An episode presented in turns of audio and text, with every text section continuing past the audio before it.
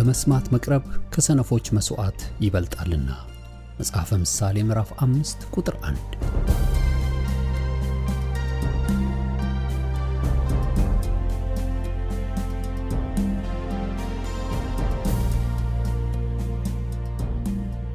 ይህን የእውነትና የሕይወት ድምፅ አገልግሎትን ለማድመጥ መቅረቦ ብልህነት ነው። ስለዚህ ጊዜውን ሰጥተው ለማድመጥ መወሰኖ ማትረፊያ ይሆኑሎታል። በዚህ አገልግሎት የእግዚአብሔርን ቃል ብቻ ይማራሉ። በተለያዩ ርዕሶች ላይ ውይይቶች፣ ጥያቄና መልሶችም ይካሄዳሉ። እርስዎ ከዚህ ቀደም በግል ጊዜው መጽሐፍ ቅዱሶትን ሲያጠኑ የተፈጠረቦት ጥያቄ ቢኖር በቃሉ ባለቤት በመንፈስ ቅዱስ አማካኝነት ምላሽን እንዲያገኙ ወደዚህ አገልግሎት ጥያቄውን መላክ ይችላሉ። የእውነትና የሕይወት ድምፅ አገልግሎት ከአጥቢያ አብያተ ክርስቲያናት ጋር በመተባበር የክርስቶስን አካል በቃሉ የማስታጠቅን አገልግሎት ለመስጠት በእግዚአብሔር ጸጋ ይተጋል። አሁን ለዛሬው ወደ ተሰናዳሉ የቃሉ ድግስ ልጋብዞ። መልካም የበረከት ጊዜ።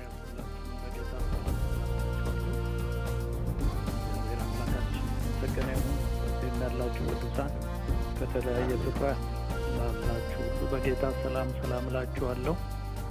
እግዚአብሔር አምላካችን የተመሰገነ ይሁን። እግዚአብሔር ደግሞ መልካምን ጊዜ በዚህ መንገድ ላይ ሁላችሁንም በጓዳችሁ ሊዳስስ ወዶ እየሰራ ስላለው ክብሩ ደግሞ ለሱ ይሁን። እግዚአብሔር አምላካችን የተመሰገነ ይሁን። መነሻ ያደረግነው ሮሜ ምዕራፍ ስምንት ቁጥር ዘጠኝ ላይ ያለውን ሀሳብ ነው። አነብና ጸልያለን። የእግዚአብሔር ቃል እናንተ ግን ብሎ ይናገራል። ስለ አማኞች ነው የሚናገረው። የእግዚአብሔር መንፈስ በእናንተ ዘንድ ቢኖር በመንፈስ እንጂ በስጋ አይደላችሁም። የክርስቶስ መንፈስ የሌለው ከሆነ ግን ይኸው የእርሱ ወገን አይደለም ይላል። ስለዚህ በመንፈስ እንጂ በስጋ አይደላችሁም ብሎ ሲለን የክርስቶስ ወንጌል የተደረግንበት የእርሱ መንፈስ ስላለባችሁ ነው። ስለዚህ እናንተ በመንፈስ እንጂ በስጋ አይደላችሁም ማለት የምንሻውን ሳይሆን የሆነውን ነገር የሚነግረን ሀሳብ ነው። እግዚአብሔር አምላካችን የተመሰገነ ይሁን። እንግዲህ በዚህ ቃል ስንመለከት የክርስቶስ ወገን የሆንበትን አንዱ ምንድን ነው የሚናገረው? የእግዚአብሔር መንፈስ በእናንተ ዘንድ ስላለ ነው ብሎናል። ስለዚህ የእግዚአብሔር መንፈስ ውስጣችን የእርሱ ወገን የተደረግንበት የእርሱ መንፈስ ስላለባችሁ እናንተ በመንፈስ እንጂ በስጋ አይደላችሁም ማለት የምንሻውን ሳይሆን የሆነውን ነገር ነው የሚነግረን። ሰው የምንሻውን ሳይሆን የሆነውን ነገር ማወቅ ነው ወገኖቼ፣ ለፈውስ የመጀመሪያ ነገር ለማደግም ለመለወጥም የሆነውን ነገር ነው። ስለዚህ በክርስቶስ ኢየሱስ በማመን የተካፈልነው የእርሱ መንፈስ የእርሱ ወገን የተደረግንበት የእርሱ መንፈስ በእናንተ ውስጥ አለ ነው የሚለው። ስለዚህ እናንተ በመንፈስ እንጂ በስጋ አይደላችሁም ብሎ ሲናገር በመንፈስ ናችሁ ማለት ወገኖቼ ስጋ አልባ መንፈስ ሳይሆን በውስጣችን ያደረውን መንፈስ ቅዱስን ነው የሚናገረው። ስለዚህ በመንፈስ የሚለው ሀሳብ መገለጫው ሰው ከእግዚአብሔር ጋር ግንኙነትን የፈጠረበት በእርሱ የእርሱ የተደረግንበትን ነገር ነው የሚናገረው። ስለዚህ በክርስቶስ በማመናችን ወገኖቼ መንፈስ ከሆነው ከእግዚአብሔር የታረቅንበት እርሱ በመንፈስ ከእኛ ጋር የሆነበት እንዲሁም በእግዚአብሔር መንፈስ የምንመራ ልጆች የተደረግንበትን ሚስጥር ነው የሚናገረው። ስለዚህ ይህንን ሀሳብ ስንመለከት የመንፈሳዊነት ምንጭ የሆነው ወገኖቼ መንፈስ ቅዱስ ነው በውስጣችን እንዳለ ለዚህ ለመንፈስ ቅዱስ ደግሞ በቂ እውቅና መስጠት ያስፈልጋል ወገኖች። ስለዚህ በውስጣችን በኖረው ከእግዚአብሔር መንፈስ የተነሳ በመንፈስ እንጂ በስጋ አይደላችሁም ሲለን ወገኖቼ የተገባውን እውቅና መስጠት ያለብን በውስጣችን ላለው መንፈስ ቅዱስ ነው። ይህም በመንፈስ እንጂ በስጋ አይደላችሁም ሲለን ወገኖቼ በመንፈስ የምንለው አገልግሎታችንን ብቻ ሳይሆን የዕለት ተግባራችንንና ባህሪያችንን ሁሉ ይጨምራል። ስለዚህ በውስጣችን እንዳለ ማወቅ ወገኖቼ በኢንፎርሜሽን ደረጃ በአባባል ደረጃ እግዚአብሔር መንፈስ ቅዱስ በውስጥ ያለ እግዚአብሔር መንፈስ ከኔ ጋር አለ ከማለት ያለፈ ወገኖቼ በቂ እውቅና መስጠት ግን ራሳችንን ለእርሱ ፈቃድ ማስገዛትንም ይጨምራል ብለናል። ስለዚህ እግዚአብሔር መንፈስ ውስጥ እንዳለ ሰው ስለዚህ አንዲት ሴት የጸነሰች ሴት በውስጧ ያለ ጽንስ ወገኖቼ ከጸነሰች ቀን ጀምሮ ውስጧ ጽንስ እንዳለ ካወቀች ቀን ጀምሮ ሀሳቧን ፈቃዷን እንደሚገዛ እንዲሁም ደግሞ ወገኖቼ ሀሳብ ብቻ ሳይሆን ተገባሯን ሁሉ አካሄዷን ሁሉ እነው ነገሯን ሁሉ እንደሚገዛ በውስጣችን ያለው ይሄ የእግዚአብሔር መንፈስ በአንቺ ውስጥ ያለው በአንተ ውስጥ ላለው ለእግዚአብሔር መንፈስ በቂ እውቅና መስጠት ትልቅ ነገር ነው አስፈላጊም ነው። ስለዚህ በመንፈስ ዛሬ ከዚህ ጋር አያይዘን በመንፈስ መመላለስ ወገኖቼ ፍሬውን ነው እና መንፈሳዊነት ይባላል። ስለዚህ የመንፈስ ቅዱስ ማደሪያና መንፈሳዊነት ወገኖቼ እነዚህን ሀሳቦች ብዙ ጊዜ በአማኞች ዘንድ ይቀላቀላል። መንፈስ ቅዱስ በውስጣችን ስላደረ መንፈሳዊያንን መንፈሳዊነት ወገኖቼ መንፈስ ቅዱስ በእኛ ውስጥ ስላደረ አይደለም መንፈሳዊነታችን። በውስጣችን ያደረው መንፈስ ቅዱስ ግን በህይወታችን ተገልጦ በፍሬ ሲታይ ነው። ስለዚህ መንፈሳዊነት? ፍሬው ደግሞ ወገኖቼ በውስጣችን ላለው የመንፈሳዊነት ምንጭ የሆነው መንፈስ ቅዱስ በውስጣችን እንዳለ በማወቅ ነው የሚጀምረው ስለዚህ ስለ ቆሮንቶስ ቤተ ክርስቲያን ይህንን መንፈስ የተካፈሉ ይህም ብቻ አይደለም ቅዱሳን ብሎ ሲጠራቸው እናያለን። እነዚህም ደግሞ ሰዎች ስናገር እነሆ በክርስቶስ ኢየሱስ በመሆን ወገኖቼ እነሆም የጸጋው ተካፋይ ሆነው ባለጠጎች እንደተደረጉ ያላቸውን ሰዎች ምዕራፍ ሶስት ላይ ሲናገር እነዚህ በክርስቶስ ኢየሱስ ወገኖቼ ያላቸው ቅዱሳን ያላቸውን ምን አላቸው? መንፈሳዊ ያልላችሁ አልችልም አላቸው። እናንተ በክርስቶስ ህፃናት እንጂ መንፈሳዊ ያልላችሁ አልችልም። አያችሁ? ስለዚህ መንፈሳዊነት ማለት እነዚህ ሰዎች ከመንፈስ የተካፈሉ መንፈስ ቅዱስ ውስጣቸው ያደረ እንዲሁም በጸጋ ልምምድ ውስጥ ያለች ቤተ ክርስቲያን ነች የቆሮንቶስ። ስለዚህ መንፈሳዊነት በዚህ ዘመን ስናስብ አይ እግዚአብሔር መንፈስ ቅዱስ ውስጤ አለ እኔ መንፈሳዊ ሰው ነኝ ከማለት ያለፈ ወገኖቼ መንፈሳዊነት ስላደረ በእኛ ውስጥ ስላደረ ብቻ መንፈሳዊ አይደለም የሚያሰኝ። በውስጣችን ያደረው መንፈስ ቅዱስ በህይወታችን ተገልጦ ያ ፍሬ ሲታይ ነው ስለዚህ ዛፍ ወገኖቼ ቅጠሉን አይተን የብርቱካን ዛፍ እንደማንለው ፍሬውን አይተን እንደምንለው ወገኖቼ መንፈስ ቅዱስ ያደረበት ሰው መንፈሳዊ የሚያሰኘው የመንፈስ ቅዱስ ፍሬ በህይወታችን ተገልጦ ሲታይ። መጽሐፍ ቅዱስ ስለዚህ ነው። አንደኛ ቆሮንቶስ ምዕራፍ ስድስት ቁጥር አስራ ዘጠኝ ላይ ሲናገር መንፈሳዊነት ፍሬው ደግሞ በውስጣችን ላለው የመንፈሳዊነት ምንጭ የሆነው መንፈስ ቅዱስ በውስጣችን እንዳለ ማወቅ ያስፈልጋል። ብዙ ጊዜ እናውቃለን እንላለን። ወገኖቼ ጥቅሶቹን እናውቃለን አባባሎችን እናውቃለን። ነገር ግን ውስጣችን ላለው መንፈስ ቅዱስ እነሆም ወገኖቼ እውቅና መስጠት የሚለው ሀሳብ ስትመለከቱት እሱ በጣም ትልቅ ነገር ነው። ይሄ እውቅና መስጠት ማለት ደግሞ ወገኖቼ በውስጣችን ላደረው መንፈስ ቅዱስ ፈቃድና ሀሳብ ራሳችንን ማስለመድ ራሳችንን ማስገዛት የሚጠይቅ ነው። ስለዚህ የመጀመሪው እውቅና መስጠት ያስፈልጋል ብለን ስንል አንደኛ ቆሮንቶስ ምዕራፍ ስድስት ቁጥር አስራ ዘጠኝ ላይ ጳውሎስ ሲናቸው ምክንያቱም የተካፈሉት ውስጣቸው ላለው መንፈስ ቅዱስ ሰዎች እውቅና ወይም በቂ የሆነ እውቀት ሳይኖራቸው ሲቀር ከእርሱ በሆነው ፍሬ ተካፋዮች ወይም ደግሞ ባለፍሬዎች እንዲያሁን ያደርጋቸዋል። ስለዚህ አንድ ቆሮንቶስ ስድስት አስራ ዘጠኝ ላይ ስጋችሁ አላቸው ከእግዚአብሔር የተቀበላችሁት በእናንተ የሚኖር የመንፈስ ቅዱስ ቤተ መቅደስ እንደሆነ አታውቁምን? አላቸው። በዋጋ ተገዝታችኋል ለራሳችሁ አይደላ ስለዚህ በስጋችሁ እግዚአብሔርን አክብሩት ብሎ ይናገራል ስለዚህ ስጋችሁ ከእግዚአብሔር የተቀበላችሁት በእናንተ የሚኖረው የመንፈስ ቅዱስ ቤተ መቅደስ እንደሆነ አታውቁምን ይላል ምን ማለት ነው? የመንፈስ ቅዱስ የጸጋ ስጦታዎችን የሚለማመዱ በክርስቶስ ኢየሱስ ቅዱሳን ተደርገው የተጠሩ ወደ ልጁ ወደ ክርስቶስ ኢየሱስ የጠራችሁ የተባሉ ወገኖቼ እነሱን በውስጣችሁ እናንተ የመንፈስ ቅዱስ በውስጣችሁ ያደረው የመንፈስ ቅዱስ ቤተ መቅደስ ወይም ማደሪያ እንደሆናችሁ አታውቁምን አላቸው። ይህን ጥያቄ በአግረሞት ጳውሎስ ቆሮንቶስ ያለችው ቤተ ክርስቲያን ሲጠይቅ ወገኖቼ በስጋ እንጂ በመንፈስ የሚመላለሱ ስላልነበሩ ቤተ መቅደስ እንደሆናችሁ አታውቁምን አላቸው። ወገኖቼ ባለፈው እንደተመለከትነው ቤተ መቅደስ ማለት ቅዱስ የሆነ እግዚአብሔር ያደረበት ማለት ነው። ቅዱስ የሆነው በመንፈሱ ያደረበት ማለት ነው። ቤተ መቅደስ ሌላው ማደሪያ ብቻ ሳይሆን የተለየ ማለት ነው። ከሌላ ቤቶች የተለየ እግዚአብሔር የተገለጠበት ለእግዚአብሔር ፈቃድና ሀሳብ የተለየ ማለት ነው። እግዚአብሔር የሚኖርበት ቤት ማለት ነው ቤተ መቅደስ። ስለዚህ የቤተ መቅደሱ ቅድስና ደግሞ ምርጫ አይደለም ብለናል።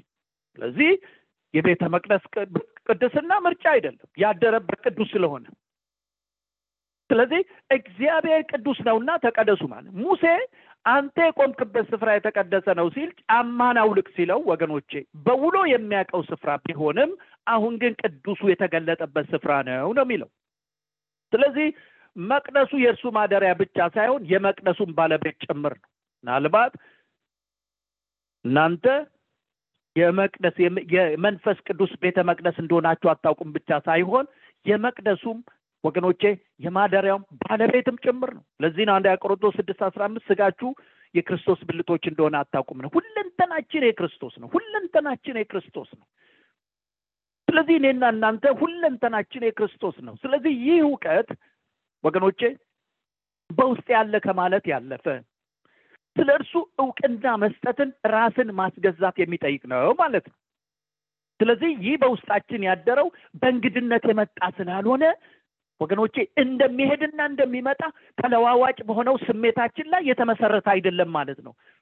ስለዚህ ያደረው ያ የእግዚአብሔር መንፈስ ነው። ያ ቅዱሱ መንፈስ በውስጣችን የሚሄድና የሚመጣ ተለዋዋጭ አይደለም። ስለዚህ ሁልጊዜ ውስጣችን ላደረው ለእግዚአብሔር መንፈስ እውቅና መስጠት ስንጀምር፣ ራሳችንን ለእሱ ፈቃድና ሀሳብ ማስገዛት ስንጀምር ወገኖቼ መንፈሳዊ ሕይወታችን እየተቀየረ ይመጣል።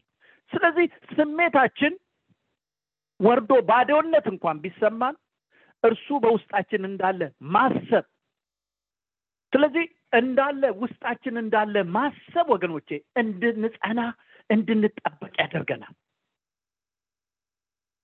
ለምሳሌ ዳዊት መዝሙር ሀያ ሶስት ላይ የሚናገረውን ሀሳብ ምናልባት የእርሱን አብሮነት ይብላችሁ ጌታ ከእኛ ጋር እንዳለ መጽሐፍ ቅዱስ ሲናገር ኢየሱስ ክርስቶስ የተናገረው ሀሳብ ምንድን ነው?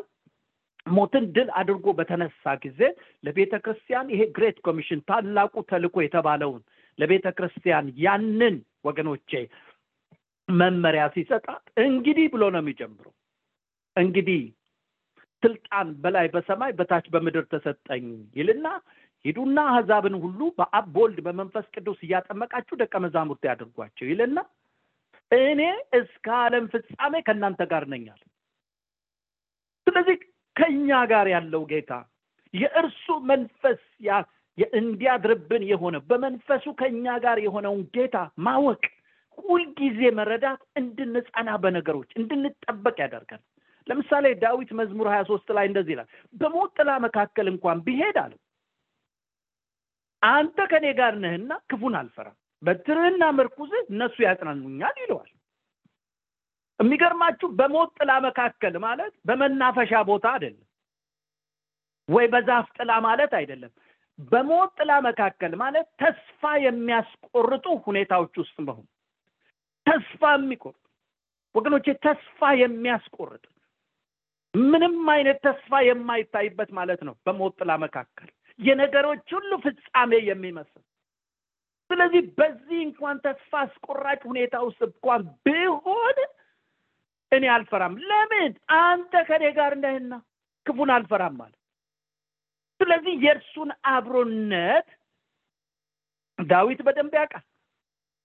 ከእርሱ ጋር ያለውን አምላኩን ያውቃል ስለዚህ በሞት ጥላ የሞት ጥግ ወገኖቼ የሞት እንኳን ፍጻሜ በሆነው ነገር ውስጥ እንኳን ባልፍ እንኳን እኔ አልፈራም ምክንያቱም አንተ ከኔ ጋር ነህና የሚገርመው በዚህ ጥቅስ ላይ ዝም ብላችሁ ስትመለከቱ መንጋውን ጥሎ እንደማይሄድ እንደ መልካም እረኛም ይገልጸዋል። በትርህና ምርኩዝ ይለዋል መጽሐፍ ቅዱስ። በትርህና ምርኩዝ እነሱ ምን ያደረጉኛል ያጽናኑኛል ይላል። የሚገርመው የእርሱን አብሮነት ውስጥ በትር ምርኩዝ ነው። ምርኩዝ ደግሞ በትር ነው ነገር ግን የእርሱ አብሮነትን ለሁለት ነገሮች እንደሆኑ ተግባር አመልካቾች ናቸው እነዚህ ሀሳቦች በሞት ጥላ መካከል ይላል ክፉን አልፈራም አንተ ከኔ ጋር ነህ ስለዚህ አንተ ከኔ ጋር መሆንህን ደግሞ መጽናናት በሌለበት ሁኔታ ውስጥ የሚያጽናኑኝ አለ። ፈቃድህን እንዳውቅና ምሪትን የሚሰጠኝ ምን አለ በትር አለ። ወገኖቼ በትር በትር መንጋውን ወደሚፈልግበት አቅጣጫ የሚመራበት ነው። እረኛ በትር የሚጠቀመው ወገኖቼ መንጋውን ወደሚፈልግበት አቅጣጫ የሚመራበት ነው። አያችሁ በውስጣችን ያደረው መንፈስ ቅዱስ አለ ከማለት ያለፈ እውቅና እንድሰጠው ያስፈልጋል ማለት በነገር ሁሉ የእርሱን ምሪት መጠየቅ። ለዚህ ነው ኢየሱስ ክርስቶስ እኔ ብሄድ ይሻላችኋል እኔ ሲሄድ ግን አጽናኙ መንፈስ ቅዱስ ወደ እናንተ ይመጣ እርሱ በመጣ ጊዜ ግን ወደ እውነት ሁሉ ይመራችኋል አለ። ስለዚህ እኔና እናንተን የሚያጽናናን ወገኖቼ አንድ መሪ አለን ለእረኛ እንደ በትር መንጋውን ለመምራት እንደሚጠቅም እኔና እናንተ ግን በውስጣችን ባደረው መንፈስ ሊመራን ያለ የተሰጠን የእግዚአብሔር መንፈስ አለ። ስለዚህ እውቅና መስጠት የሚያስፈልገው ትልቅ ትልቅ ነገር ነው። በነገር ሁሉ የእርሱን ምሪት መጠየቅ ወገኖቼ በእርሱ ፈቃድ ውስጥ ለመመላለስ መፍቀድ አለብን ማለት ነው አያችሁ? ያጽናኑኛል በትርህ ያጽናኑኛል ብሎ ሲናገር እኔና እናንተ አንዱ በዚህ ምድር በዚህ በጨለማ ምድር ውስጥ የምንጽናናበት የእርሱን ምሪት ስንለማመድ ነው። የመንፈስ ቅዱስን ምሪት ነው። በማናቅበት ከተማ drive አድርገን ስንሄድ ወገኖቼ እንደ ኖርንበት እንደ ከረምንበት የምንሄደው የምንታጠፈው የምንገባው ወገኖቼ እኔና እናንተን navigate የሚያደርገን የሚመራን ወገኖቼ እዛ ላይ በጎግል አማካይነት download ስለተደረገ ነው። ስለዚህ እሱን አድራሻውን ሞልተን በዚህ ታጠፉ በዚህ ታጠፉ ይለንና አይተነው በማናቀው ከተማ ውስጥ አገር አቋርጠን ሄደን የምንፈልግበት ቦታ ላይ እንደርሳል ወገኖቼ ውስጣችን ያለው መንፈስ በዚህ በጨለማ ዓለም ውስጥ ግራ በሚያጋባ ዓለም ውስጥ በጠፋ ዓለም ውስጥ ወገኖቼ እኔና እናንተን ልንጽናናበት የምንችል የሚመራን የእግዚአብሔር መንፈስ ተሰጥቶናል። ስለዚህ በውስጣችን ያደረው መንፈስ ቅዱስ አለ ከማለት ያለፈ እውቅና እንድትሰጠው ያስፈልጋል ማለት ወገኖቼ በነገር ሁሉ የእርሱ ምሪት መጠየቅ በእርሱ ፈቃድ ውስጥ ለመመላለስ መፍቀድ አለብን ስለዚህ ምን ብለናል? መንፈስ ቅዱስ እንዲሰራብን ብቻ ሳይሆን እንዲሰራንና እንዲመራን ደግሞ መፍቀድም አለብን። ስለዚህ አንተ ከኔ ጋር ነህ ወገኖቼ። ከምንም በላይ አንተ ከኔ ጋር መሆን ደግሞ መጽናናት በሌለበት በሞት ጥላ መካከል እንኳን ያጽናናኛል ይላል። ነገር ቢጨልም ነገር ቢደፋ ነገር እንኳን ወገኖች የከፋ ቢሆንም ነገር ግን ውስጣችን የተቀመጠ ሃሌሉያ! የእግዚአብሔር መንፈስ የሚመራን የእግዚአብሔር መንፈስ። ስለዚህ በድካሜ ውስጥ የሚያበረታኝ የሚደግፈኝ ብሎ ይላል ደግሞ ሌላው። ሌላው ደግሞ ምጽናናበት በድካሜ ውስጥ የሚያበርታ የሚደግፈኝ ምርኩዝ ስላለ ነው ይላል። ምርኩዝ ደግሞ ወገኖቼ ቅድም ብያቸዋለሁ ብትር ምርኩዝ ይሆናል። ምርኩዝ ደግሞ ብትር ይሆናል ብያቸዋለሁ እነዚህ ሁለቱን ሀሳቦች ዳዊት ሲያስቀምጣቸው ያጽናኑኛል ብሎ ሲናገር አያችሁ? እሱ እንደ ታማኝ እረኛ በጎቹን ጥሎ እንደማይሄድ እረኛ እኔ መልካም እረኛ ነኝ እንዳለ የእርሱ በመንፈሱ ከኛ ጋር መገኘት የመጀመሪያው እንዲመራን መፍቀድ ነው። ሊመራን እንደሆነ ከማሰብ ሁለተኛው ምርኩዝ ነው ይላል።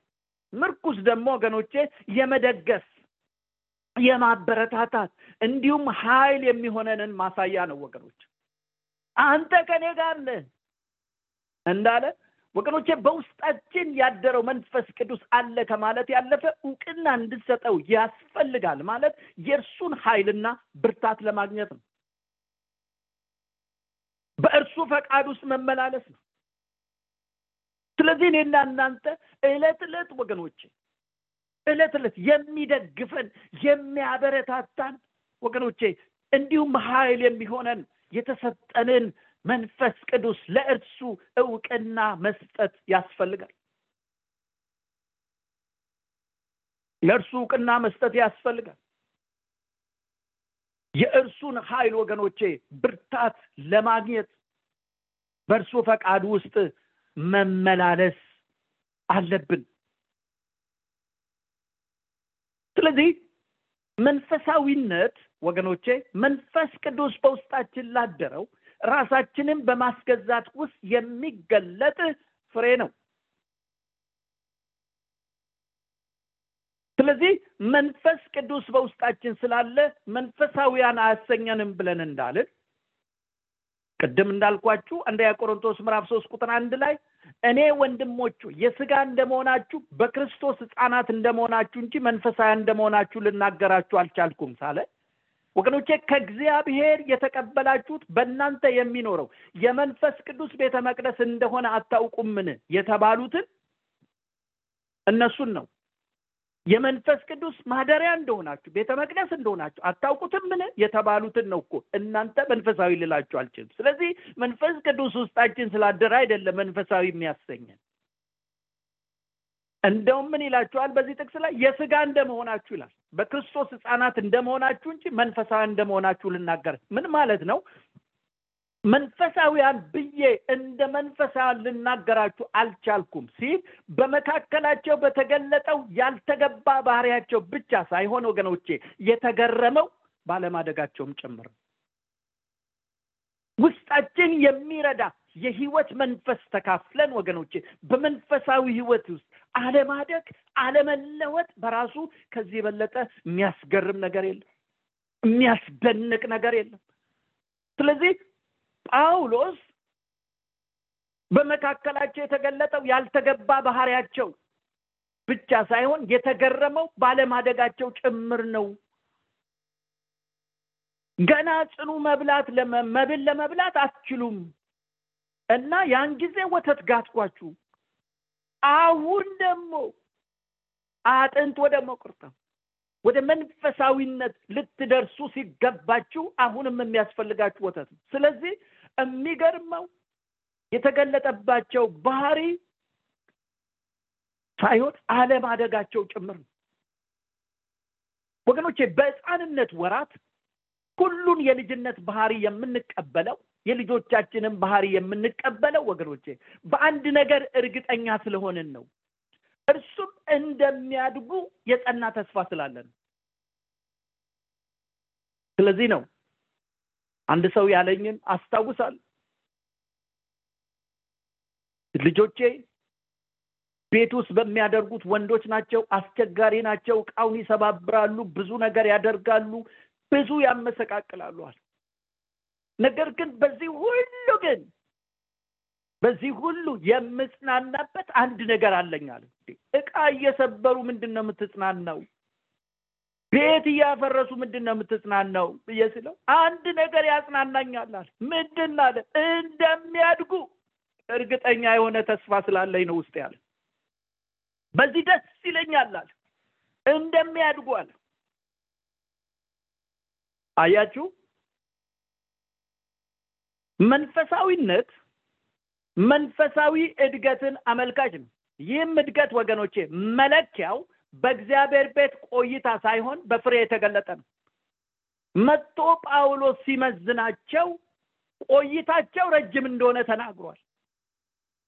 አስቀድሞ ብሎ ሲናገር ገና ጽኑ ለመብላት ባትችሉ ጊዜ ገና እንደተወለዳችሁ ገና አዲስ እንደሆናችሁ ወተት ጋትኳችኋል አሁን ግን ብሎ ሲናገር ወገኖቼ በእግዚአብሔር ቤት ቆይታ ሳይሆን በፍሬ ሰው ለተካፈለው ለእግዚአብሔር መንፈስ። ወገኖቼ ቅድም እንዳልኳችሁ ራሳችንን እሱ እንዲሰራንና ወገኖቼ እርሱ እንዲመራን ስንፈቅድለት ራሳችንን ለእሱ ፈቃድና ሀሳብ ስናስገዛ መንፈሳዊ ህይወታችን እየተቀየሩ ሄዳ ጳውሎስ ምናል አላደጋችሁም ነው ያላቸው። በቃ አላደጋችሁ ስለዚህ ህፃናት መሆናቸውን ሲናገር ባለፈው ብያቸዋለሁ ህፃን መገለጫው ወገኖቼ ባህሪ እንጂ ቁመቱ አይደለም። ህፃን መገለጫው ባህሪ እንጂ ቁመቱ አይደለም። አጫጭር ሰዎች አሉ። ቁም ነገር ያላቸው መንፈሳዊ ነገር ያለ። ስለዚህ ቁመት አይደለም ወገኖቼ ልጆቻችንን ህፃን ያሰኛቸው ባህሪያቸው ነው። እያደጉ ሲሄዱ ባህሪያቸው ይቀየር። ዛሬ በእግዚአብሔር ቤት ውስጥ በዚህ መለወጥ መታደስ በሌለበት ባህሪ መመላለስ አይደለም። ምክንያቱም ህይወትን የሚሰጥ የሚለውጥ የሚመራ የሚያድስ የሚያጽናና ይሄ መንፈስ ተካፍለናል። ስለዚህ መንፈሳዊነት መንፈሳዊ እድገት ገላጭ ሲሆን ይህም በባህር የሚገለጥ እንጂ ረጃጅም የጸሎት አባባሎችን ስለለመድን አይደለም። ረጃጅም ጥቅሶችን ማለት አይደለም ወገኖቼ character ነው ባህሪ ነው። ኢየሱስ ክርስቶስ ራሱ እንኳን ሲናገር እኔን ምሰሉ ብሎ ካለ በኋላ መልኩን የገለጠው እኮ character ላይ ነው ባህሪ ነው እኔን አለ። እኔ የዋህ በልቤም ምንድን ነኝ አለ። ትሁት ነኝ ስለ ኢየሱስ ክርስቶስን መምሰል ሌላ ነገር አይደለም። ካራክተሮቻችን ባህሪዎቻችን ጳውሎስ እኔ ክርስቶስን እንመስል እኔን ምሰሉ ሲል ፈቃዱን ላስገዛለት እውነት መገለጫ ነው። ስለዚህ መጽሐፍ ቅዱስ ሲናገር እኮ ሌሎችንም የምንለየው እኛም የምንታወቅበት አንድ ነገር ነው። በፍሬያቸው ታውቋቸዋላችሁ። ከፍሬ ውጪ የሎሚን የብርቱካን ዛፍ መለየት አይቻልም።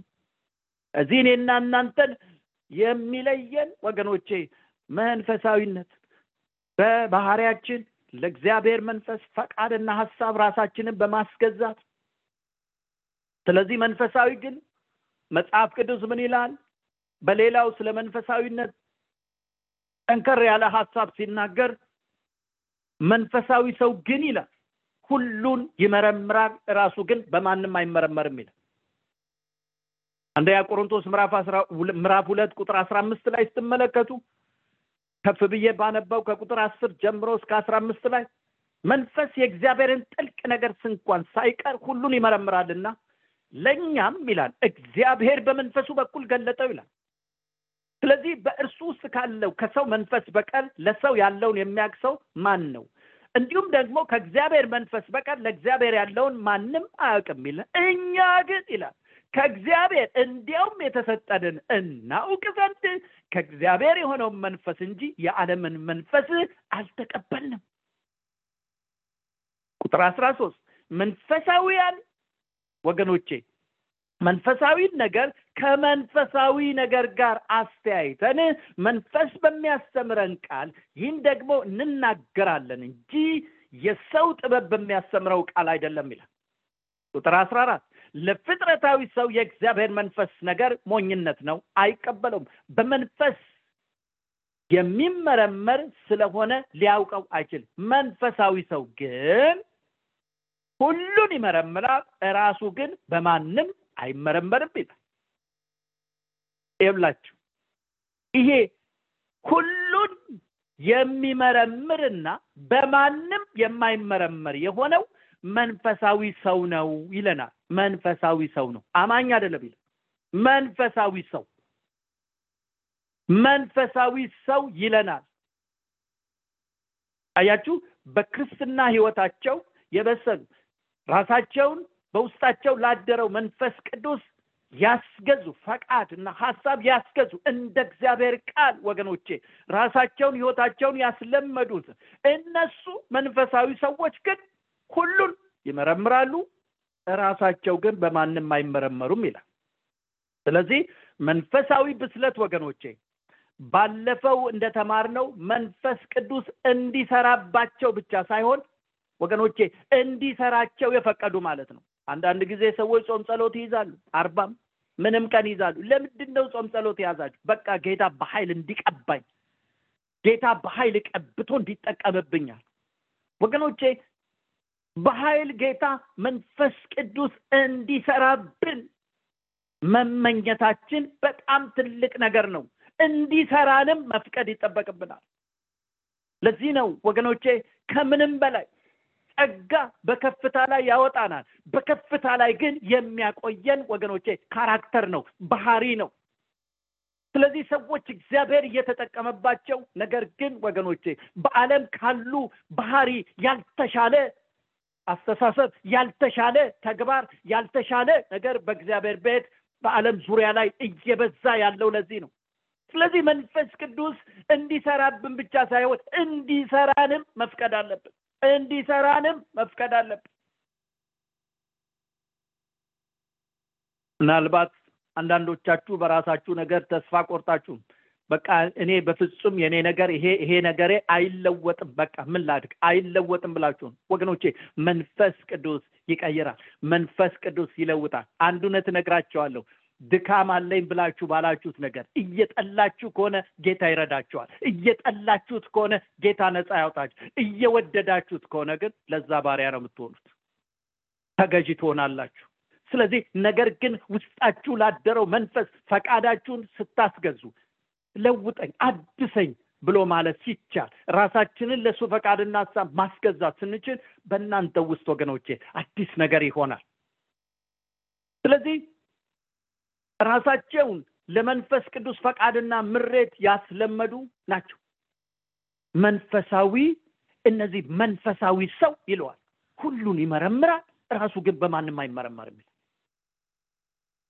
እንደውም ምን ይላል? መንፈስ ይላል። መንፈስም የእግዚአብሔር ጥልቅ ነገር እንኳን ሳይቀር ሁሉን ይመረምራል ይላል።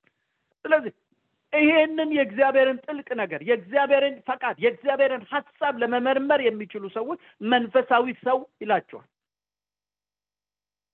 ሁሉን ለመመርመር ብቃታችን ወገኖቼ የእርሱ ወገን በተደረግንበት በእኛ ባደረው መንፈስ ቅዱስ አማካኝነት ነው። ዛሬ ሁላችሁም ሁሉም ለመመርመር በሚያስችል ብቃት ውስጥ መንፈሳዊ ሊያደርገን ወገኖቼ የመንፈሳዊ ምንጭ የሆነው ውስጣችሁ ያደረው መንፈስ ቅዱስ ለሱ እውቅና በመስጠት ራሳችንን ለሱ በማስገዛት ወገኖቼ ሰው ውስጣችን ትልቅ ሆኖ ላደረው ከእርሱ ይልቅ ለሰው መኖር እንችላለን። ለሰው መኖር እንችላለን። ማስመሰል እንችላለን። ለሰዎች ለማሳየት እንጂ አደለም ወገኖቼ ከሁሉ በላይ ለእርሱ እንኑር። ለእርሱ እንኑር። ከጓዳችን የሚጀምር ህይወት ነው አደባባያችን ላይ ገዢ የሚሆነው።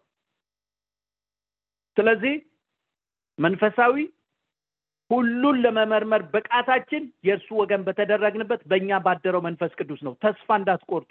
ውስጣችሁ ወገኖቼ የእሱ ወገን በተደረገባችሁ በእግዚአብሔር መንፈስ እናንተ ህይወታችሁ ተቀይሮ መንፈሳዊ ሰዎች ሆናችሁ የምትጠቅሙ የምትበዙ ሊያደርጋችሁ ጌታ ይፈልጋል እንደዚህም ነው የሚለው። ከእግዚአብሔር መንፈስ በቀር ለእግዚአብሔር ያለውን ማንም አያውቅም ይላል። እኛ ግን ይላል እኛ ግን አንቺ ግን አንተ ግን ከእግዚአብሔር እንደው የተሰጠንን እናውቅ ዘንድ ከእግዚአብሔር የሆነ መንፈስ እንጂ የዓለምን መንፈስ አልተቀ አንተ ውስጥ ያለው የዓለም መንፈስ አይደለም። አንቺ ውስጥ ያለው የዓለም መንፈስ አይደለም። የእግዚአብሔር መንፈስ ነው። የእግዚአብሔር መንፈስ ነው። ለዚህም ነው መጽሐፍ ቅዱስ ሲናገር ወገኖቼ ይሄ የእግዚአብሔር መንፈስ የኃይል መንፈስ ይላል የፍቅር መንፈስ ራስን የመግዛት መንፈስ እንጂ የፍርሃት መንፈስ አልተሰጠንም ይላል አልተሰጠንም የፍርሃት መንፈስ አልተሰጠንም የሁኔታ ፍርሃት፣ የነገሮች ፍርሃት፣ የትዳር ፍርሃት፣ የበሽታ ፍርሃት፣ የነገሮች ሁሉ ፍርሃት አልተሰጠሽም። እሱ ከክፉ ነው። አልተሰጠም። እሱ ከክፉ ነው። አንተ የተሰጠ መንፈስ ግን የኃይል መንፈስ፣ ራስን የመግዛት መንፈስ፣ የፍቅር መንፈስ ከዚህ የተሰጠንን ከእግዚአብሔር የሆነውን መንፈስ እንጂ የዓለምን መንፈስ ምን አላረግንም ይላል፣ አልተቀበልም። ስለዚህ ውስጣችን ያደረው መንፈስ የእግዚአብሔር የሆነውን እናውቅ ዘንድ የሚያስችለን ከሆነ ወገኖቼ ምሪትም እረፍትም አልባ ህይወት የምንኖረው በመንፈሳዊ ህይወታችን ያለማደግ ችግር ነው። መንፈሳዊ ህይወታችን ካላደገ ወገኖቼ መንፈሳዊ ህይወታችን ዕለት ዕለት በእግዚአብሔር ቤት ውስጥ እያደገ ሲ አንዳንዴ ልጆቻችንን ስትመለከቱ ጫማ ሲጠባቸው ነው የምናውቀው ሌላ ጫማ እንደሚያስፈልጋቸው። ልብስ ሲጠባቸው ነው መንገድ ሲሰፉ አናይም። እግራቸው ሲያድግ ሲመዘዝ አይተን አናቅም። አንገታቸው ሲሳብ አይተን አናቅም። ግን ሲጠባቸው አንዳንዴ መንፈሳዊ ነገር እያደገ እየጨመረ ሲመጣ የምትኖሩበት አካባቢ ይጠባችኋል። ትናንትና ደስ የሚያሰኛችሁ ነገር አሁን ትጠሉታላችሁ። እነሆ አላስፈላጊ እንሆን ስለዚህ ነገራችሁ ሁሉ ይጠባችሁ። መንፈሳዊ ህይወታችሁ እያደገ ሲሄድ ወገኖቼ ሊመጥን በሚያስችል ውሎና ኑሮ ውስጥ ትገባላችሁ። ስለዚህ መንፈሳዊ ሰው ሁሉን ይመረምራል ብሎ የሚናገረውን ሀሳብ ላሳያችሁ። መንፈሳዊ ሰው ሁሉን ይመረምራል ማለት በመንፈስ ቅዱስ ይመራል ከማለት ጋር የተዛመደ ሀሳብ አለ።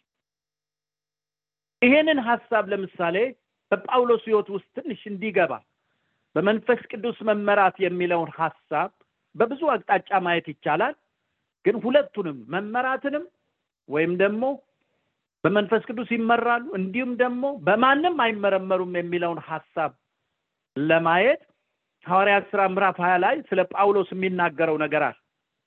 ምሳሌ ጳውሎስ ወደ መጨረሻው ጉዞ ውስጥ ነገሩን ሁሉ ወደ ማጠናቀቅ ባለበት ወደ ኢየሩሳሌም ሲሄድ ሐዋርያት ስራ ምዕራፍ ሀያ ሁለት ሀያ አምስት ላይ አሁን እንሆ ይላል እኔ በመንፈስ ታስሬ ወደ ኢየሩሳሌም ይሄዳለሁ በዚያም የሚያገኘኝ ምን እንደሆነ አላውቅም። ነገር ግን አለ መንፈስ ቅዱስ ስርዓትና መከራ ይቆያል ብሎ በየከተማ ሁሉ ይመሰክርልኛል አለ። ነገር ግን ሩጫዬን ከጌታ ከኢየሱስ የተቀበልኩትን አገልግሎት እርሱም የእግዚአብሔርን ጸጋ ወንጌልን መመስከር ፈጽም ዘንድ ነፍሴ በእኔ ዘንድ እንደማትከብር እንደ ከንቱ ነገር ቆጥራለሁ አለ። ቁጥር ሀያ አምስት አሁንም አለ እኔም እነሆ አለ። እኔ የእግዚአብሔር መንግስት እየሰበኩ በመካከላችሁ የዞር ሁላችሁም ከእንግዲህ ወዲህ ፊቴ እንዳታዩ አውቃለሁ እዚህ ቦታ ላይ ስትመለከቱ ጳውሎስ ሲሄድ በጉዞ ውስጥ በብዙ አቅጣጫ በመንፈስ ቅዱስ ምሪት ውስጥ ሲመላለስ የምታነሷቸው ብዙ ቦታዎች አሉ። ነገር ግን የመንፈስ ቅዱስ ምሪት መረዳት እንዳለው ሲነግረን ምሪቱን ሲናገር በመንፈስ መመራቱን የሚያስረዳ እኔ በመንፈስ ታስሬ ወደ ኢየሩሳሌም እሄዳለሁ። በመንፈስ ታስሬ የሚለው ሀሳብ ወገኖቼ በመንፈስ ቅዱስ ፈቃድ ውስጥ ተገዢ የሆነበት ማንነት ነው። በመንፈስ ታስሬ የመንፈስ ቅዱስ ፈቃድ የመንፈስ ቅዱስ ሀሳብ ወደ ኢየሩሳሌም የመሄዴ ጉዳይ በመንፈስ ቅዱስ ሀሳብ ስለሆነ እኔ በመንፈስ ታስሬ ወዴት? ወደ ኢየሩሳሌም እሄዳለሁ። አያችሁ እሱ ለመንፈስ ቅዱስ ፈቃድ ራሱን ያስገዛ እንደሆነ የምታዩት እንዳይሄድ ወደ ኢየሩሳሌም በመንገዱ ላይ የመጡ ድምፆች አሉ። ፍርሃት የሚሆን እንዳይሄድ የሚሄዱ የሚያደርገው የሰማው ነገሮች አሉ። ነገር ግን ውስጡ ላደረው ለእግዚአብሔር መንፈስ ፈቃድ ወገኖቼ ያደረ የእግዚአብሔር ሰው ስለሆነ በመንፈስ ታስሬ ወደ ኢየሩሳሌም እሄዳለሁ ይል መረዳት ደግሞ ዝም ብሎ የመንፈስ ቅዱስን ምሪት የመከተል ሳይሆን መረዳቱን ደግሞ ሲናገር መንፈስ ቅዱስ ይላል እስራትና መከራ ይቆያል ብሎ በየከተማው ይመሰክርልኛል። የመንፈስ ቅዱስ ምስክርነትን ምን ያደርግ ነበር? ይረዳ ነበር። ስለዚህ እዚህ ቦታ ላይ ስንመለከት መንፈሳዊ ሰዎች ሁሉን ይመረምራሉ ሲናገር ወገኖቼ በህይወታቸው የመንፈስንና የስጋን ወደሚለዩበት የደረሱ ማለት ነው ስለዚህ ከእግዚአብሔር መንፈስ ወይም ከእግዚአብሔር ፈቃድ የሆነውን በመንፈስ ቅዱስ መረዳት ወደሚያስችል ወደዚህ ባለጠግነት ሲመጡ ምን ይላል? ሁሉን የሚመረምሩ እንጂ የሚያስመረምሩ አይደሉም። አያችሁ፣ ውስጣቸው ላለው መንፈስ ቅዱስ የመስማትና የመረማት ልምድ ካላቸው ሰዎች ወገኖቼ ሁሉን የሚመረምሩ እንጂ የሚያስመረምሩ አይደሉም። ለምሳሌ ጳውሎስን ተመልከቱ። በዛው ሀሳብ ላይ ሐዋርያት ሀያ አንድ ላይ አስር ላይ ስተነው አያሌ ቀን አንድ ነቢይ የነበረ አጋቦስ የሚባል አንድ ሰው ከይሁዳ ወረደና ወደ እኛም መጣና የጳውሎስን መታጠቂያ ወስዶ የገዛ እጁን እግሩን አስሮ እንዲሁ መንፈስ ቅዱስ አለ ይህ መታጠቂያ ያለውን ሰው አይሁድ በኢየሩሳሌም እንደዚህ ያስሩታል ብሎ መልእክት ተናገር። የሚገርማችሁ በጳውሎስ ውስጥ ያለው መንፈስና በነብዩ አጋቦስ ውስጥ ያለው መንፈስ አንድ ነው። አያችሁ፣ አንቺ ውስጥ እኛው ውስጥ ያለ መንፈስና በነቢያት ያለው መንፈስ በአገልጋይ በየትኛውም ያለው መንፈስ አንድ መንፈስ ነው። ዛሬ ስሙኝ። በነቢዩ ስርዓት እንደሚጠብቀው ሲናገር አስቀድሞ ይላል መንፈስ ቅዱስ ጳውሎስ በየከተማው እስራትና መከራ ይቆያል ብሎ ይመሰክርልኝ ነበር ይላል። አያችሁ መንፈሳዊ ሰዎች በማን ሁሉን ይመረምራሉ፣ በማንም አይመረመሩ። ጌታ ያለውን ለመስማት ወገኖቼ በመንፈሳዊ ህይወታችን እያደግን በሄድን ቁጥር መንፈስ ቅዱስ የሚለንን መስማት ስንጀምር ወገኖቼ እኔና እናንተ ሁሉን መመርመር ወደምንችልበት ባለጠግነት ስንመጣ አየ ስለዚህ ወደዚህ ደረጃ ስንመጣ ጌታ ያለውን ለመስማት ሰልፍ አንይዝም። ጌታ ምን አለ ተብሎ ሰልፍ አይያዝም። ስልክ አይደወልም። ወገኖቼ ሰልፍ አይያዝም። በጎቼ ድምፄን ይሰማሉ ይላል። ሰው ወደ መንፈሳዊ ህይወት እያደገ በሄደ ቁጥር ወገኖቼ ሁሉን መረዳት የሚያስችል ውስጣችን እየተቀመጠ የእሱ ወገን የተደረግንበት መንፈስ ቅዱስ አለ። ስለዚህ ያለማደግ ምልክት እንደሆነ ስትመለከቱ ህፃናት ወገኖቼ ሁሉን የመመርመር ብቃት የላቸውም። አስተርጓሚ ያስፈልጋቸዋል። ዛሬ በእግዚአብሔር ቤት የበዛው አስተርጓሚ የሚፈልግ ነው። ስለዚህ ህፃናት ሁልጊዜ የመመርመር ብቃት የላቸውም። ተጨማሪም አስተርጓሚ ያስፈልጋል። መንፈሳዊ ሰዎች ግን ወገኖቼ የሚመረምሩ ብቻ ሳይሆኑ የማይመረመሩ ናቸው ብሎ ይናገራል። እንዴት ነው የማይመረመሩ? እነዚህ መንፈሳዊ ሰዎች በማንም የማይመረመሩ ይላቸዋል። ምን ማለት እንደሆነ ታውቃላችሁ? መንፈስ ቅዱስ ስላደረባቸው አይደለም። መንፈሳዊ ሰው ሀሳባቸውና መሻታቸው ምድራዊ ያልሆነ ስለሆነ ነው። ሀሳባቸው ምድራቸው የውስጣቸው ያለው መሻት ምድራዊ ስላልሆነ እነዚህ መንፈሳዊ ሰዎችን ማንም ሰው ሊመረምራቸው አይደለም። ከምድር አጀንዳ ተነስቶ ሊመረምራቸው አይችልም። ይኸውላችሁ ዓለማዊ ምኞትን በመካድ እንደ ሰው በምድር እየኖሩ በምድራዊ የሰው መሻት ያልሆነ መሻታቸው ሊመረመር የማይችል ስለዚህ መንፈሳዊ እድገት መገለጫውን ስትመለከቱ ሚዛኑም እያደግን በሄድን ቁጥር ዓለማዊ ምኞትን ነው የሚያስክደን። ዓለማዊ ምኞትን በመካድ ዕለት ዕለት የምንናፍቀው የተባረከ ተስፋችን የሆነው ክርስቶስ እና ደስታችን የክርስቶስ ክብር ወደ ሆነው ማንነት ውስጥ እንገባለን። ስለዚህ መንፈሳዊን ሰው አይታችሁት ተቸግሮ ስታዩት አንዳች የሌለው ሆኖ ወንድሜ እግዚአብሔር ይባርካል በምድር በዚህ በገንዘብ ብትሉት የእሱ የባርኮቱ ልክ በመንፈሳዊ ህይወት ውስጥ ነው። ስለዚህ ነው ጳውሎስ አንዳች የለንም ግን ሁሉ ተሰጥቶናላል፣ ባለጠጎች ተደርገናላል። እነዚህ አይነት ሰዎች መመርመር አይቻል፣ ለመልእክትም አይመቹ። እነዚህ አይነት ሰዎች ከሌላቸው ተነስታችሁ ስትናገሯቸው፣ ከሌላችሁ ተነስታችሁ እነሱ ሌላ ጥግ ውስጥ ነው ያሉት። አንዳች በሌለበት ውስጥ ሐሴት ያደርጋሉ።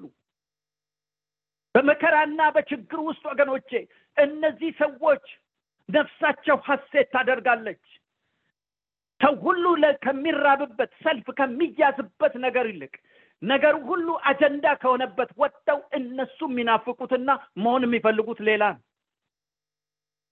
በፍጹም ማንም ሊመረምራቸው አይችልም። እነዚህ መንፈሳዊ ሰዎች ይላል።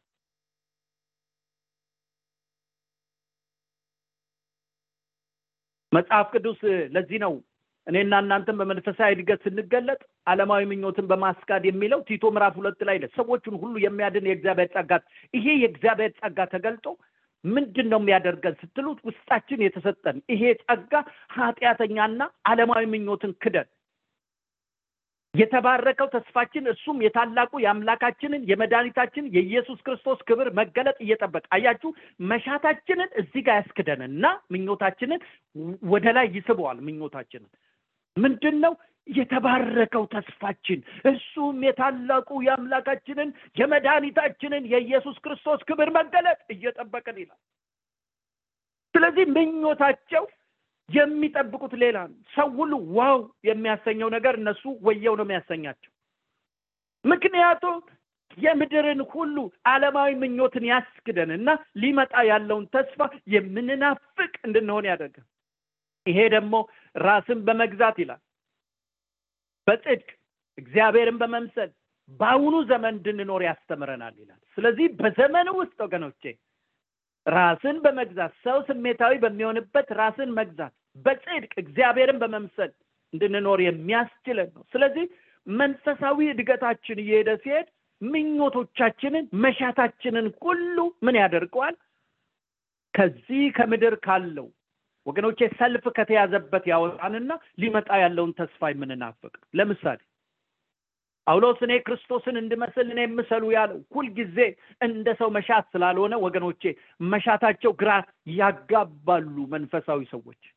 ምክንያቱም መሻታቸው በምድር እንደሚታየው አይደለም። ጳውሎስ ሐዋርያ ስራ ምዕራፍ 21 ላይ ቁጥር 12 እና 14 ና ይህን በሰማን ጊዜ እኛ በዚያ የሚኖሩት ይላል። ትንቢቱን በሰሙ ጊዜ ወደ ኢየሩሳሌም እንዳይወጣ ለመኑት ለመኑት ወደ ኢየሩሳሌም እንዳትወጣ ጳውሎስ እባክ በዛ ስርዓት ይጠብቀሃል ብለዋል። ጳውሎስ ግን መልሷል እያለቀሳችሁ ልቤን እየሰበራችሁ ምን ማድረጋችሁ ነው? እኔ ስለ ጌታ አለ ስለ ኢየሱስ አለ ስለ እሱ አዎ። በኢየሩሳሌም ለመሞት እንኳን ተሰናድቻለሁ እንጂ ለስርዓት ብቻ አይደለም አላቸው። አያችሁ ምክርን ሊቀበል እምቢ ባለ ጊዜ የጌታ ፈቃድ ይሁን ብለን ዝም አልን አለ አያችሁ ከተመከሩት ውጭ ውስጣቸው ከገባው እውነት ውጭ ወገኖቼ ፈቀቅ የማያሰኛቸው አይደለም አለ አታልቅሱ አታልቅሱ አለ። አያችሁ? ስለዚህ ምንድን ነው መሻቱ እርሱ አይደለም ለጌታ ለኢየሱስ ወገኖቼ። እሱ ለሞት አይደለም ተሰናድቻለሁ አይደለም ለስርዓት አለ። እንደውም በሞቱ መሰል ዘንድ እናፍቃለሁ። ሊሄድ ወደ ጌታ አለ። እናፍቃል። ለምሳሌ ፊልጵስዩስ ምዕራፍ አንድ ላይ ቁጥር ሀያ አንድ ላይ ስለ ለእኔ ህይወት ክርስቶስ ሞትም ጥቅም ነውና አያችሁ? መኖሩም ክርስቶስ ነው። በቃ መሞቱም ደግሞ ጥቅም ነው ይላል። ነገር ግን በስጋ መኖር ለእኔ የስጋ ፍሬ ቢሆን ምን እንድመርጥ አስታውቃለሁ አለ። በእነዚህ በሁለቱ ሊሄድ ከክርስቶስ ጋር ልናፍ ልኖር እናፍቃለሁ ከሁሉ ይልቅ እጅግ የሚሻል ነው ነገር ግን በስጋ መኖሬ ስለ እናንተ እጅግ የሚያስፈልግ ነው ይላል አያችሁ መንፈሳዊ ሰዎች መሻታችን ነው የሚቀየረው። መሻታችን ፍላጎታችን ይቀየራል። ስለዚህ እነዚህ ሰዎች አይመረመሩ። ፊት አይታችሁ እነሱ ላይ ትንቢት መናገር አትችሉ። እንደ ዘመኑ ሰው ሁሉ ወገኖቼ ዋው የሚያሳይ ለእነሱ ምንም አይደለም። በማንም የማይመረመሩ ይሆናሉ። ወደዚህ ባለጠግነት ነው ጌታ ሊያመጣ ንፈልግ መንፈሳዊ እድገት በሌለበት ሰዎች ምን እንደሚሹ ማወቅ ቀላል አያችሁ የሚሹት ወተቱን እንጂ አጥንቱን አይደል። ህፃናት የሚሹቱን መለየት ቀላል ዛሬ ቀላል ሰዎች በጌታ ስም እንዲና እንዲህ የሚሉት ሰዎች የሚሹቱን ያውቃል ያውቃል። ስለዚህ መንፈሳዊ እድገት በሌለበት ሰዎች ወገኖቼ የሚመረምሩ ሳይሆን ለራሳቸውን ለማስመርመር ሰልፍ የሚገቡ ከተሰጣቸው ይልቅ ከሆኑት ይልቅ ወገኖቼ ከሁሉ የሚለማመደውን ልምምድ የሚለማመዱ ሰዎች እየበዙ ያሉበት ነው። ግን አይደለም። እኔና እናንተ የተሰጠን መንፈስ ወገኖቼ እኔና እናንተ ሁሉን መመርመር በሚያስችል ባለጠግነት እንደገናም ለማንም ማንም ተነስቶ የሚመረምረን ማንም ተነስቶ ከኑሯችን የማይሰፍረን ከውሏችን የማይሰፍረን የውስጥ መሻታችን ጥልቅ ከምድር ያልሆነ ወገኖቼ እነሆም ሊመጣ ያለውን ተስፋ የሚናፍቅ ማለዳችን በደስታ ምሽታችን በደስታ ሌሊታችን በደስታ የተያዘ ምክንያቱም ሊመጣ ያለ ተስፋ አለናል ስለዚህ አጣው ብሎ የሚያስለቅሰን ነገር የለም። አገኘን ብለን የሚያኩራራን ነገር የለም። የእኛ ክብርና ተስፋ ክርስቶስ ወደሚሆን ህይወት ውስጥ እንድናድግ ጌታ ይፈልጋል። ለዚህ ነው መጽሐፍ ቅዱስ አንደኛ ጴጥሮስ አራት አንድ ላይ ክርስቶስ በስጋ ስለኛ መከራን ስለተቀበለ ይላል። ከእንግዲህ ወዲህ በስጋ ልትኖሩ በቀረላችሁ ዘመን እንደ እግዚአብሔር ፈቃድ እንጂ እንደ ሰው ምኞት እንዳትኖሩ። እናንተ ደግሞ ያን ሀሳብ እንደ ዕቃ ጦር አድርጋችሁ ያዙት። በስጋ መከራን የተቀበለ ኃጢአትን ትቷልና ይላል። ስለዚህ ከእንግዲህ ወዲህ በስጋ ልትኖሩ በቀረላችሁ ዘመን እንደ እግዚአብሔር ፈቃድ እንጂ እንደ ሰው ፈቃድ ምኞት እንዳትኖሩ ይላል። ስለዚህ መንፈሳዊ ሰዎች በማንም ሊመረመሩ የማይችሉት እንደ እግዚአብሔር ፈቃድ እንጂ እንደ ሰው ምኞት ስለማይኖሩ ነው። ስለዚህ እኔና እናንተ ወገኖቼ የተሰጠንን መንፈስ ዛሬ እውቅና እንድንሰጠው ያስፈልጋል። እንድንሰጠው እንድንሰጠው ያስፈልጋል ወገኖቼ። እግዚአብሔር መንፈስ ውስጣችን እውቅና ልንሰጠው ፈቃዳችንን ወገኖቼ ራሳችንን ለሱ ልናስገዛ እለት ዕለት የእግዚአብሔር ፈቃድ የእግዚአብሔር ፈቃድን ሊገልጥልን የቻል የመንፈሳዊ ምንጭ የሆነው መንፈስ ቅዱስ ውስጣችን ስላለ ወገኖቼ ስለ እሱ ፈቃድና ሀሳብ ራሳችንን ብናስገዛ ስለ ቃሉ ራሳችንን ብናስገዛ እለት ዕለት ብንጸልይ ህይወታችን እየተቀየረ ይሄዳል። መጽሐፍ ቅዱስ ሲናገር እናንተ የዓለም ብርሃን ናችሁ ብርሃን ተደርጋችኋለን ስለዚህ የሆነውን ነገር ሲናገር ብርሃን ተደርጋችኋል ካለ በኋላ ይሄ ብርሃናችሁ ሁሉ ደግሞ በሰው ፊት ይብራ ይላል መጽሐፍ ቅዱስ። ስለዚህ ዛሬ በዚህ ምሽት ላይ እናንተ ውስጥ ያለውን መቀስቀስ እፈልጋለሁ ወገኖቼ። እግዚአብሔር መንፈስ ቅዱስ ውስጣችሁ አለ። የክብር መንፈስ የእግዚአብሔር መንፈስ መጽሐፍ ቅዱስ እንደሚናገር የእግዚአብሔር መንፈስ ወገኖቼ የኃይል መንፈስ ነው የፍቅር መንፈስ ነው። ራስን የመግዛት መንፈስ እንጂ የፍርሃት መንፈስ አልተሰጠንም ይላል። ዛሬ የፍርሃት መንፈስ ከክፉ ነው። አንቺ ውስጥ ያለው አንተ ውስጥ ያለው መንፈስ ግን የኃይል መንፈስ ነው ይላል።